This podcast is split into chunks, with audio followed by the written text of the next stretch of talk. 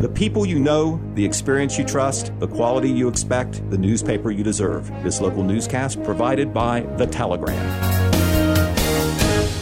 This is Matt McKee reporting from Total Media Studios in Jackson with your local news.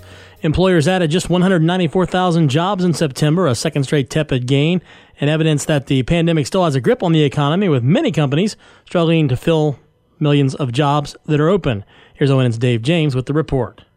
Today's report from the Labor Department also showed that the unemployment rate fell sharply to 4.8% from 5.2 in August.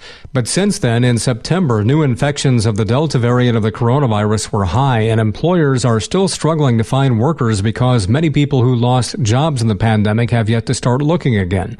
Supply chain bottlenecks have also worsened, slowing factories, restraining home builders, and emptying some store shelves. Dave James, ONN News. In local news today, the Central Elementary fourth grade class in the Vinton County School District will be closed through Friday, October 15th due to COVID 19 issues.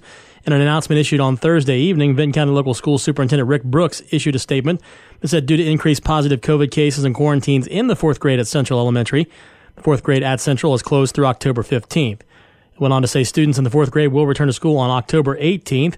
If you're in the fourth grade at Central and you have not tested positive or been placed in quarantine, you should regularly monitor your symptoms. Administration and teachers at Central will notify parents regarding the academic instructional process during the closure. If you have any questions or concerns, you can contact Mrs. Arthur at Central Elementary or contact Mr. Brooks directly. And the Vinton County Local School District canceled classes for everyone on Friday after being notified by the Vinton County Sheriff's Office regarding a threat to the high school campus. Local school superintendent Rick Brooks notified parents, staff, and students about the situation Thursday evening. As of Friday morning, everything was issued and all clear, and activities went on as planned for the weekend. Due to a COVID 19 outbreak, the Wellston City building was closed to the public this past week, but Mayor Charlie Hudson reported on Friday that the city building would be reopening to the public on Monday, October 11th. Hudson told the radio and telegram that no employees actually contracted COVID 19, but one employee had exposure through an infected child and was therefore placed on quarantine status. That employee has since tested negative and will complete the five day quarantine period before next Monday. Also, the city building has been completely sanitized during the closure period. No other employees were exposed and placed on quarantine. But Hudson explained he wanted to be cautious since several cases or quarantines, which occur at the same time, could cripple the city in its efforts to provide necessary public services. Average long term mortgage rates declined this past week with the benchmark 30 year loan slipping back below 3%. Here's ONN's Angela Ann to explain. Mortgage buyer Freddie Mac reported yesterday that the average rate for a 30 year mortgage dropped to 2.99% from 3.01% last week. The rate stood at 2.87% this time last year. It peaked this year at 3.18% in April.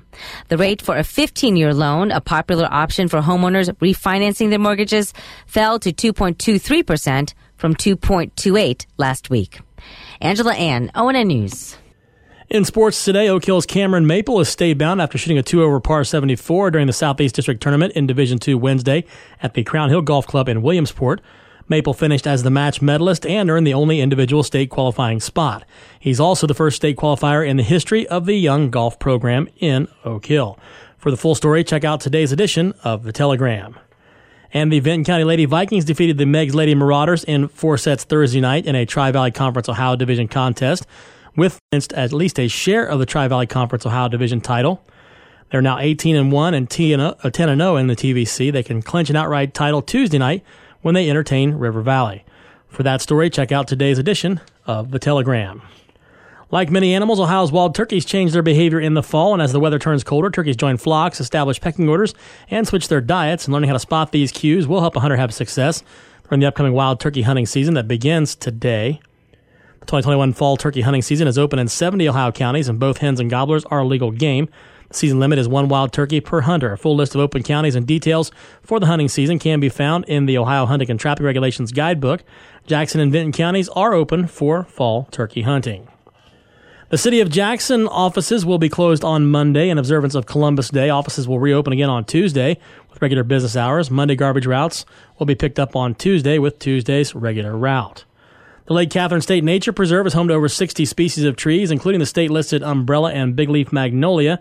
You're encouraged to join the Division of Natural Areas and Preserve staff along with Dave Apsley and Roger Donaldson for a guided hike discussing the basics of tree identification in the field. The group will meet at Lake Katharine's main parking lot at 10 a.m. October 16th. Instructional literature will be provided, and participants will be encouraged to bring binoculars and prepare for a moderate difficulty hike. Registration is required to proactively notify participants of a cancellation in the event of heavy rain or thunderstorm. To register or for more information, contact the preserve manager by calling 286 2487. Oak Hill Village offices will be closed on Monday in observance of Columbus Day. Garbage collection will be backed up one day next week due to the holiday. Monday's garbage will be picked up on Tuesday, and Tuesday's route will be picked up on Wednesday. And finally, today, the next Oak Hill Area Chamber of Commerce meeting will be on Monday at noon at Central Memorial Park in Oak Hill. Lunch will be provided by Subway and will be available for $5. You're asked to bring a drink if you plan to attend. Again, from Total Media Studios in Jackson, I'm Matt McKee, and that was your local news.